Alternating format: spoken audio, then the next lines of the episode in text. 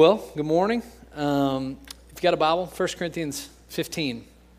And um, we've been talking over the past three weeks, or actually two weeks, about the, uh, the resurrection uh, of Christ, the resurrection of the dead, and today we're going to talk about the resurrection of the body. Paul kind of breaks this up into three parts, and we're in the third part of this today. And um, really, kind of kind of starting to dig into the question of, of what's really going to happen physically for those who are in Christ when he returns or when they die. So I'm going to give you a full, clear understanding of that. Kidding. Uh, but I want to spend most of our time in a single verse in verse 58 to the very end of the chapter, and we're going to kind of race through 35 to 57. Um, and then we're going to kind of camp out, hopefully, and land the plane in verse 58. So, uh, because what's happening in 58 is something that he actually uh, is, is kind of, he's hearkening back to verses 1 and 2 of this chapter. Uh, and it's, it, he's, I think he's encouraging our minds to kind of return to where he began the chapter. Um, and it should lead us to asking some really practical questions, uh, which is what we need to do this morning. So, be prepared for that. I'm going to ask you to ask yourself some questions. Uh, so, let's remember, though, let's kind of refire our minds for a second about the things we've been talking about for the last couple of weeks. Verses 1 to 11, we talked about this the fact of the resurrection, that the resurrection of Christ is central to the gospel message. And therefore, if you're in Christ this morning, it is central to your life as a Christ follower. In verses 3 to 8, uh, he, he kind of unpacks this that Christ went to the cross to make a substitutionary sacrifice for our sin. That he credited his righteousness to us. Take, he took on the wrath of God on our behalf to satisfy God's justice for mankind's sin. He made us sons and daughters of God and brothers and sisters of Jesus Christ. Scripture even calls us co heirs in the kingdom of God. We've talked about this over the last few weeks that Jesus didn't come just to kind of give us a little help, give us a, a moral booster shot, show us the way to do it. He came to accomplish what we could never do for ourselves. And that had implications. So that's the second thing. We, we remember the fact of the resurrection. What are some of the implications of the resurrection? Paul gets into this in verses 12 to 34. He didn't come just to make that sacrifice to go to the cross and die, but he was buried and then he rose again on the third day. This is consistent with all the accounts in the Gospels. Acts 1, he ascended to the right hand of the Father. Hebrews 7, where he lives today. Christ lives today, interceding in prayer for you and I. John 14, he has given us the Holy Spirit as a seal and a deposit, a guarantee of what is to come. Revelation 7, we await his return. Listen to the words of Revelation 7 where this is 716 never again will there be hunger never again will be, there be thirst. The sun will not beat upon us nor scorching heat. The lamb will be at the center of the throne. Christ will be at the center of the throne. He'll be the shepherd. He will lead them to springs of living water. He will wipe away god will wipe away every tear from their eyes. Let's go. Yeah? This is the gospel I mean, this is what, what Paul's saying. Brothers, this is verse 1 and 2 of this chapter, and he's, he's kind of bringing the plane in on verse 58. Brothers, I want to remind you of the gospel that I preached to you. What I just said, this is Paul's account of the gospel, what I just preached to you, on which you received and which you have now taken your stand. By this gospel you are saved if you hold firmly to the word I preached to you. Otherwise, you have believed in vain. And we talked about this over the last few weeks. 15, 14, that if, if the resurrection isn't true, your faith is useless. That what we're doing here this morning, go home. Go to Burger Up. Go to Mafiaoza's. I, have, I hear they have two for ones on Sundays. I'm serious. Come on, get out. If the resurrection isn't true, what we're doing here has no point. 15, 17 says that if the resurrection isn't true, then we're still in our sins. 15, 19 says that if all we hope for is just for this life in Christ, for right now, then we're to be pitied more than all men. All of the truth that Paul's been building in these first 34 verses is driving us to something. And I've, I've termed it this, maybe this isn't the best way to describe it, but the practical resurrection principle in action. And it's this we were made for something more. You know it, I know it. It keeps you up late at night. It's like Morpheus sitting across the green pill, the blue pill, the red pill. You know it. All of our art, all of our film, everything in culture is trying to put words to it, trying to explain it. There's got to be more to this life than what we're doing here. Please, please tell me that's the case. Downtown, Randy talked about this last week that Jesus didn't come just to die to save you from hell. Really? Wow. Well, what did he come to do? Well, I'll say this He also didn't come to die to keep you, as I'm sure maybe many women in this room are, dressed in Forever 21. God, I hope not. I hope that it's more than that. I hope that there's more than just keeping me forever 21.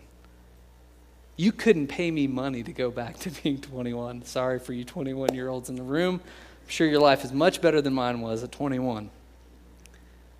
Paul is painstakingly driving this truth home. And we've talked about this. That something's happened for us in spirit. Romans 8. I'm going to throw a lot of scripture at you today. We can't read it all, but I would encourage you to go back and study this. Romans 8 10. If Christ is in you, your body is dead because of sin, but your spirit is alive because of righteousness. And if the spirit of him who raised Jesus from the dead is living in you, he who has raised Christ from the dead will also give life to your mortal bodies through his spirit who lives in you. John 10, I've come that they may have life and life to the full. So there is an already aspect to this. You have, man, this is hard to get our heads around. You have the Spirit of God in you that spoke the world into existence. If you are in Christ this morning, that Spirit lives inside of you. That is a significant already. It's dangerous for you to not understand the implications of how serious that is. To just be obtuse to the fact that that's in you, that's powerful. And he's saying, You've got it. Colossians 2, the fullness of deity lives in bodily form, and you've been given fullness in Christ. What? That's the spirit that lives inside of you. That's what's already happened if you're in Christ this morning. But there's a not yet, and that's what Paul's going to get to in this passage. Verse 37, you can read it up there. It says, When you sow, you do not sow or plant the body that will be, but just a seed, perhaps of wheat or of something else. But God gives it a body, each as He has determined. To each kind of seed, He gives its own body. 35 to 41, he kind of continues to unpack this idea that, that there is a seed. Something's happened for you in spirit, and it's going to get a body, a redempted body, a whole body, a perfect body. 2 Corinthians 5 is another place where Paul writes about this and talks about this. He says, Now we know, this is 5 1, that if the earthly tent we live in is destroyed, we have a building from God, an eternal house in heaven, not built by human hands. Meanwhile, we groan. Here we go we groan. Why? Because we're waiting for something. You guys wait well? Everybody hates waiting. We're American. Americans stink at waiting. We're actually taught that not only waiting is wrong, if you have to wait, something's wrong, but probably if you have to wait, what you're waiting for isn't actually worth waiting for. And even more than that, there's probably a shortcut. There's a way to like get beyond the waiting. Well, let me tell you, Paul is about to put dynamite in that idea for you. That what you're waiting for, you can get now. He's saying, I'm sorry, you have no clue. He goes on in 2 Corinthians 5 to say, he says, While we're in this tent, we groan and are burdened because we do not wish to be unclothed, but be clothed with our heavenly dwelling, so that what is mortal may be swallowed up by what is life. Now it is God who has made you. If you're wondering why you exist, Write down 2 Corinthians 5 5. It is God who has made us for this very purpose. You don't have to wonder anymore. Why do I exist? He has made you for this very purpose, that what is mortal may be swallowed up by what is life. He has given us the Spirit as a deposit and a guarantee of what is to come. Therefore, we are always confident that we know that as long as we are at home in the body, we are away from the Lord. We live by faith, not by sight. He's saying something's happened for you in spirit, and you're waiting for it to happen for you physically. It's like being anybody dated long distance? Biggest mistake, right? I'm kidding. Anyways, you know what it's like? They're out there, you love them, they love you. Oh, I love you. You know, mushy, you get your your voice changes when you're on the phone. It's like, hey man, what's going on? Oh, hold on. Hey baby. Yeah. No. No, yeah, I'm good. It's like, are you talking anymore? You're just going like mouse voice. You drive stupid distances at night to get to the person you love when you're dating long distance. It doesn't matter. You know that they're committed to you, you know that they love you, but it doesn't matter. You want to be in their presence. You want the physical. You, want to, you don't want to just hear those words, you want to watch those lips move. You want to hear that person say, I love you. You want the kiss that goes with those words. We are dying to experience in physical what was happened for us in spirit. We're waiting for the unfolding of a mystery. My new spirit being joined with my new glorious body. It is not just a spruced up version of now. It is not forever 21. It's something entirely different. It's like when the iPhone came out.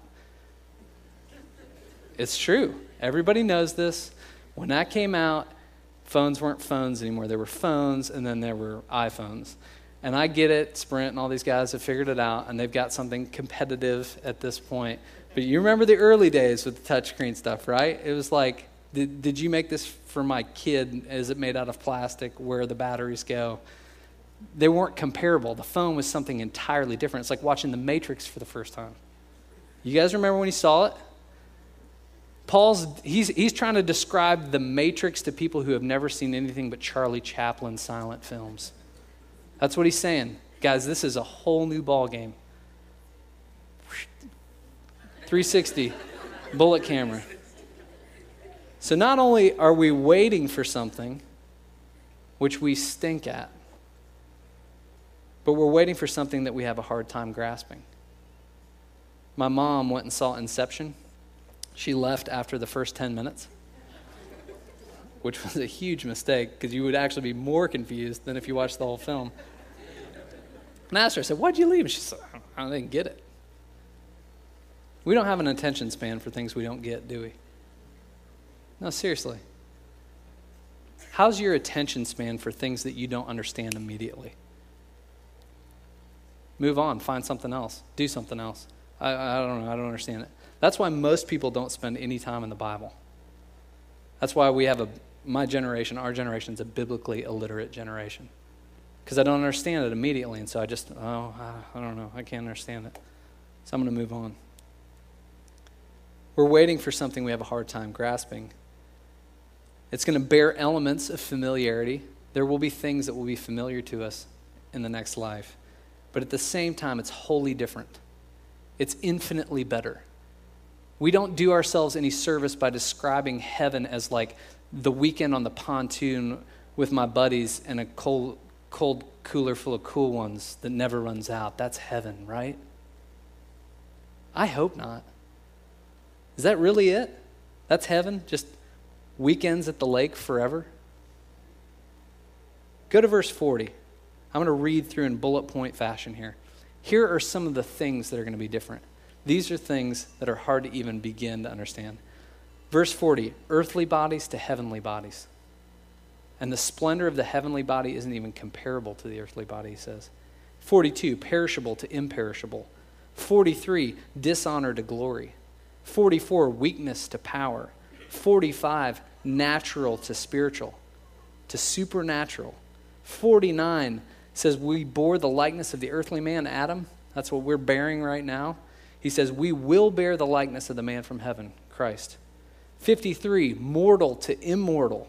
55 through 56, no more death, no more sin, no more law. And 57, he does something very good for us. He reminds us we have victory in one thing Christ. He did it all. He accomplished it all for us. David Prior, in his commentary on this, he said, In this whole discussion, Paul is struggling to describe the indescribable. So I'm not going to try. He quotes another guy, George Eldon Ladd, who says, Who can imagine a body without weakness, without infection, without tiredness or sickness or death? This is a body utterly unknown to the earthly historical experience. It is an order of an existence in which the f- laws of nature no longer ob- obtain. In fact, when one puts his mind to it, it is quite unimaginable. Well, it may be unimaginable, but I'm going to challenge you to think that that unimaginable thing that it's the deepest desire of your heart. It's the thing that you groan for every morning you wake up, and the thing that you groan for every night when you go to sleep. It's in every conversation, it's in every conflict, it's in every everything in your life. It's the deepest desire of our hearts.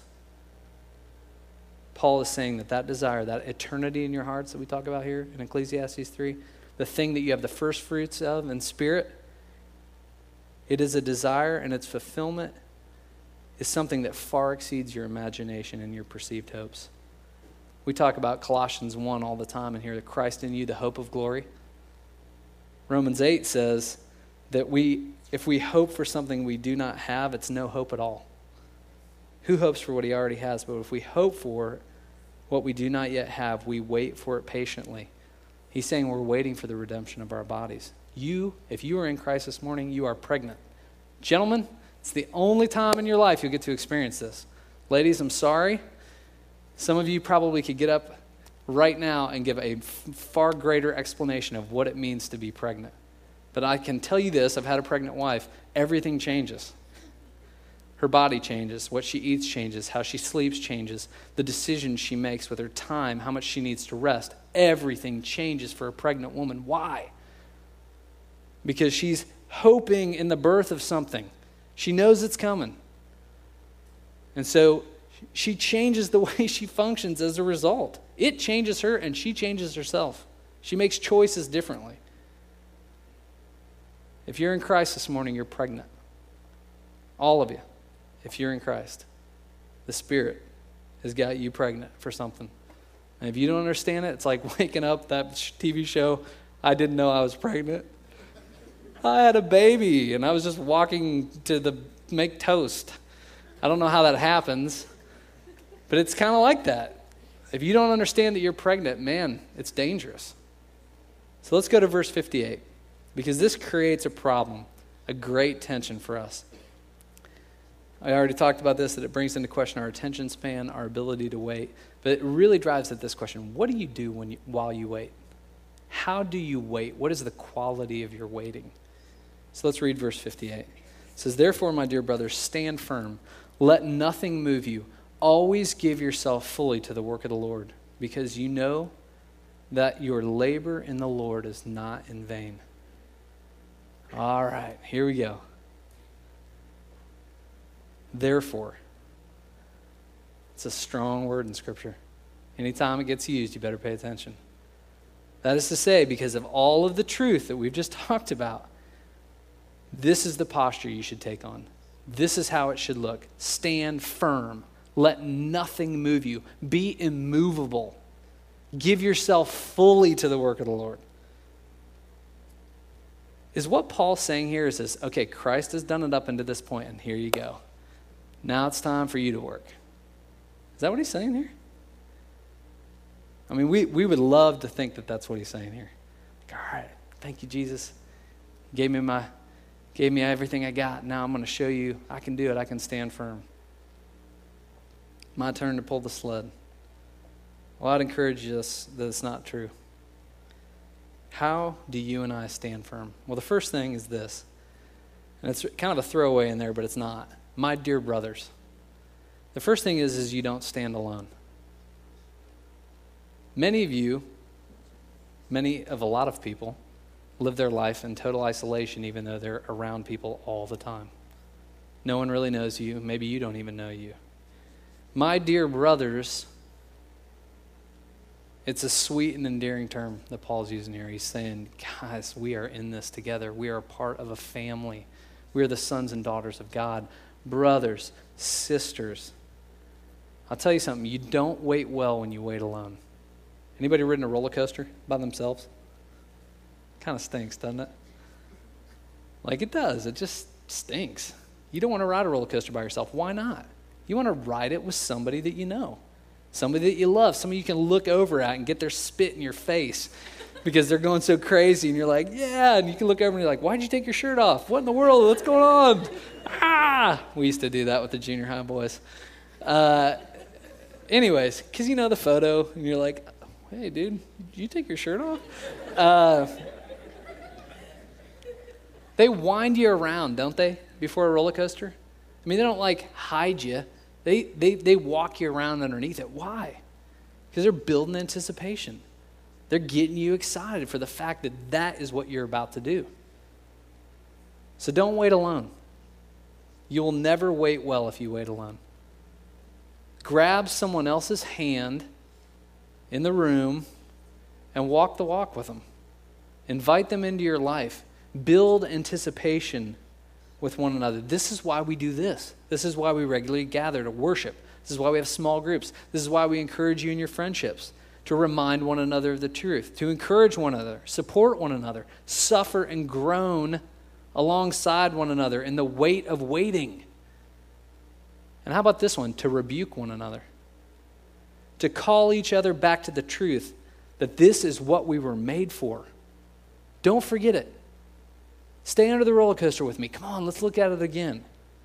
You remember in Inception when Mal, Dom Cobb's wife, DiCaprio's wife, is sitting in the windowsill? She thinks she's in a dream, but she's not. He spun the totem, and he realizes we're, we're not in a dream right now. This is real, and she thinks we're in a dream. And he's trying to talk her off the windowsill. Don't jump, don't jump, don't do it. But she has lived on that windowsill now for a while. She's lived in her questions, she's lived in her dreams, she's lived in all these alternate realities that, that this is what life is about. So much so that she can't even know what end is up anymore. And she jumps, kills herself. Don't wait alone.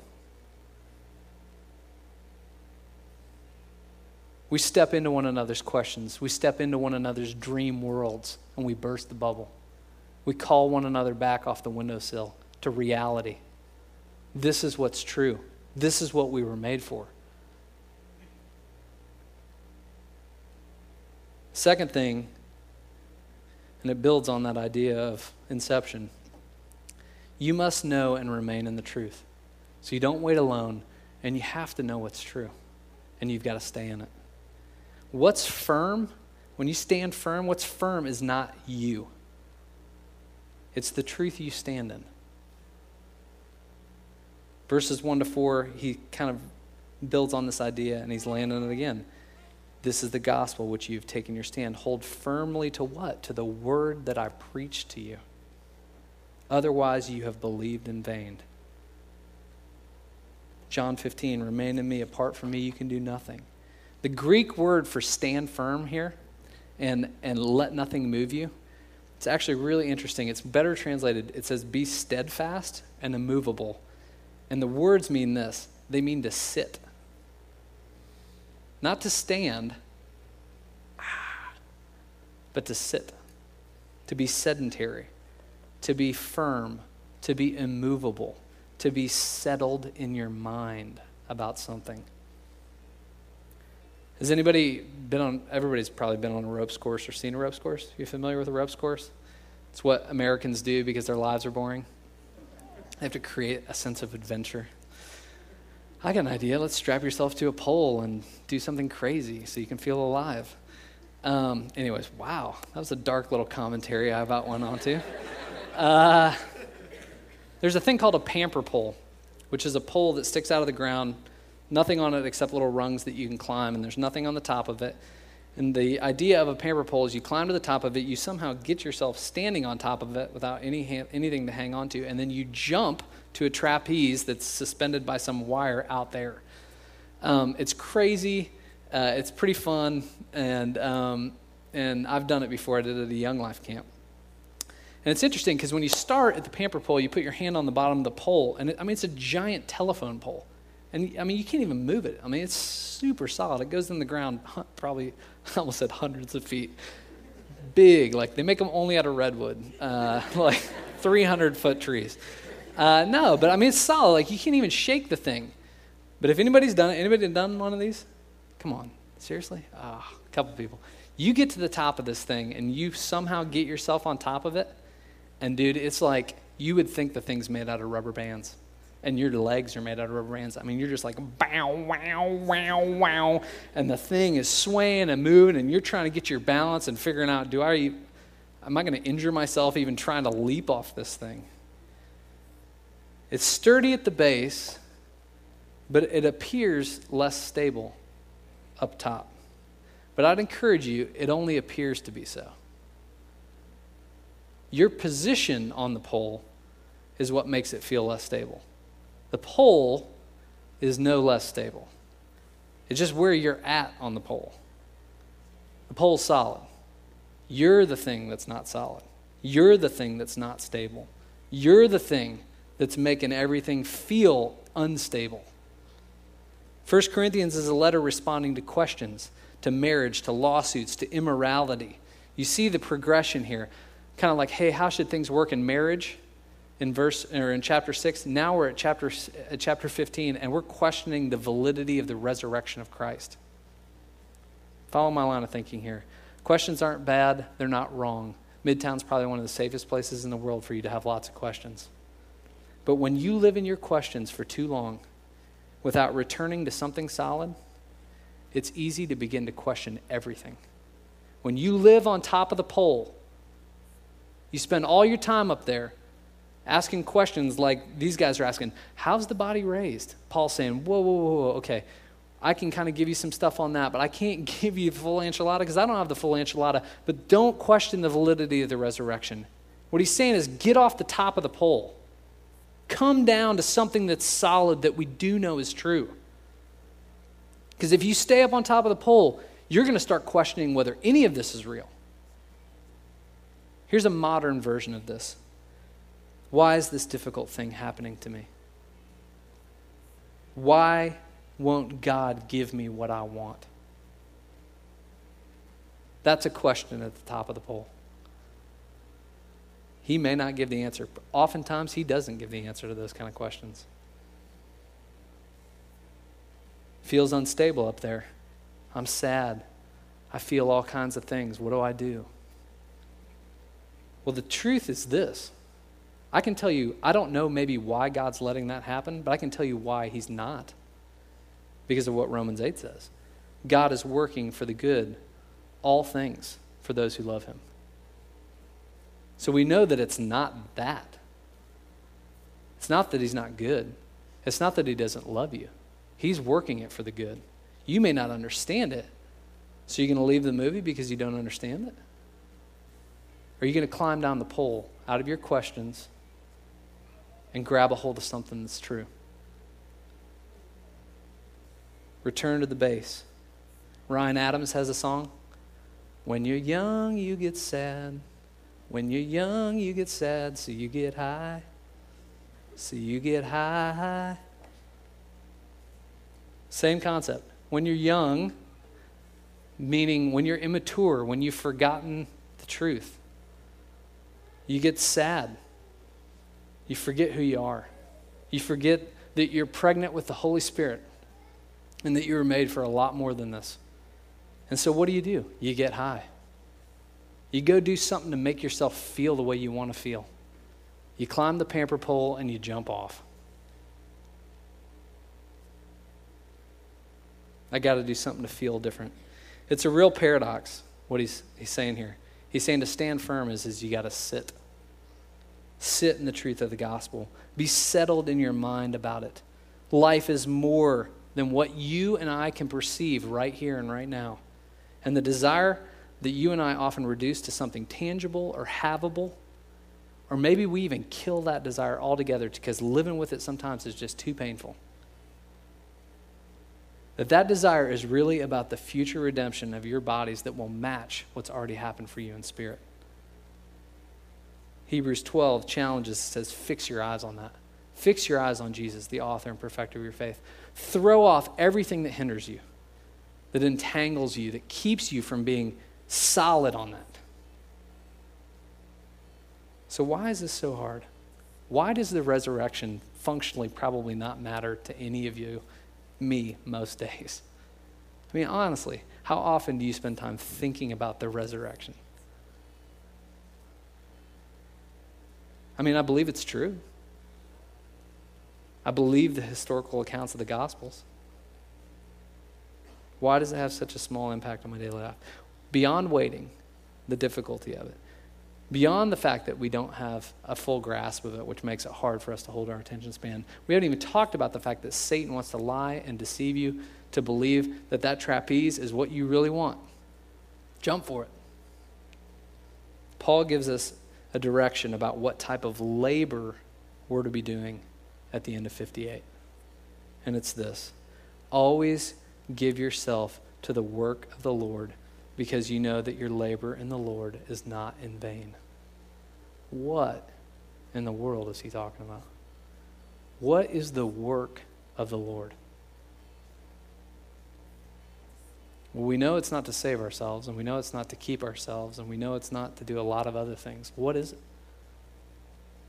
It's probably the hardest work for a modern Westerner to sit, to add to your belief, to put a log on the fire of an ember that will never go out because the Holy Spirit has been put inside of you. John 6, I would encourage you this week, go to John 6 and read this passage. I'm just going to talk about it for a second, and I'm going to land the plane. Jesus is talking to his disciples, and they ask him that question What must we do to do the work that God requires? And Jesus answers them really simply. He says, The work of God is this to believe in the one that he has sent. And we know that faith is a gift. So, why? What, what does it mean to, to work to believe? To add to your faith. I mean, we're going to talk about this for the rest of the fall in 2 Peter what does it mean to add to, to what you've already been given? To fuel it, put gas in the car of it. Earlier in John 6, he says, Don't work for food that spoils, but work for food that endures to eternal life. Jesus calls himself later in that passage the bread of life. He who comes to me will never go hungry, will never be thirsty. Revelation 7, the thing I read before, he's saying you can start feeding on it now. Come to me. Feed on the thing that will actually meet the desire of your heart because I've put my spirit inside of you. Come and eat that. Don't work for food that spoils. Most of our days are spent on vain labor, working for food that spoils, deceived by lies that what we really want is to be had here on this broken, fallen earth, under the power and weight of sin still. Most of our labor is giving ourselves over to the pursuit of things that we believe will meet the deepest desires of our hearts. And he's saying, No, it won't. I have given you myself. I have filled up your cup. I am what you want. Abraham, Genesis 15, I'm your shield, I'm your reward. I am what you want. Paul is saying, hold your attention on this truth. Stand firm in this truth. Sit in this truth. Be immovable in it. Jesus is the bread of life. Feed on Christ. It is the only productive labor. If you are in Christ, it is the only labor that is not done in vain. Everything else you're chasing, everything else you're running for, will not satisfy your deepest longings. Give yourself fully to it, abound in it. So it makes us ask a couple questions and I'll leave us with this. Here are your questions. If you're in Christ this morning, what do you give yourself fully to? Where are you at on the pole? You standing up on the top of the pole, wobbling around, wondering if anything is true? Would you climb down the pole? Would you come back down to the solid truth of the gospel and get your arms around it? If you're in Christ this morning, if you have the Spirit of God in you, give full attention to it full attention to the simple truth of the gospel, you have the first fruits. He is going to make what we read, perishable to imperishable, all those things, It is going to happen. It's not an if, it's a when. He's saying, get ready, walk the line of the roller coaster, build anticipation for what you were made for. If you're not in Christ this morning, are you sure the thing that you're giving yourself fully to is really going to deliver? What makes you so sure? Based on what history? We're basing, I'm basing what I just said on the historical fact of the resurrection of Jesus Christ. Are you sure that you can take what's perishable and make it imperishable? You have that kind of power? Let me pray for us. Lord, this is, it is, it's, uh, it's a mind bending truth at times, Lord, and um, we thank you that you have given us your Spirit as the first fruit, a guarantee of what is to come, Lord. And um, man, Lord, I am like a little baby most days. I have the attention span of a two year old. I'm so distracted by so many things, Lord. I give myself to so many other labors, pursuing things that I believe are really going to satisfy me, Lord. and I pray that you would forgive me. Lord, I pray that you would do your supernatural work, spark our imaginations and minds to, to begin to, to put logs on the fire of the hope that you've set inside of us, the hope for glory, Lord.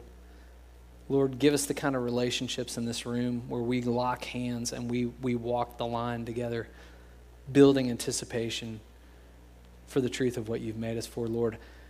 Have us step into one another's lives to talk us off the windowsills of our dreams and our foolish ideas, calling us back to reality, Lord. Give us that kind of courage to step into one another's lives like that. And Lord, we just thank you, Lord. I thank you that this is not it.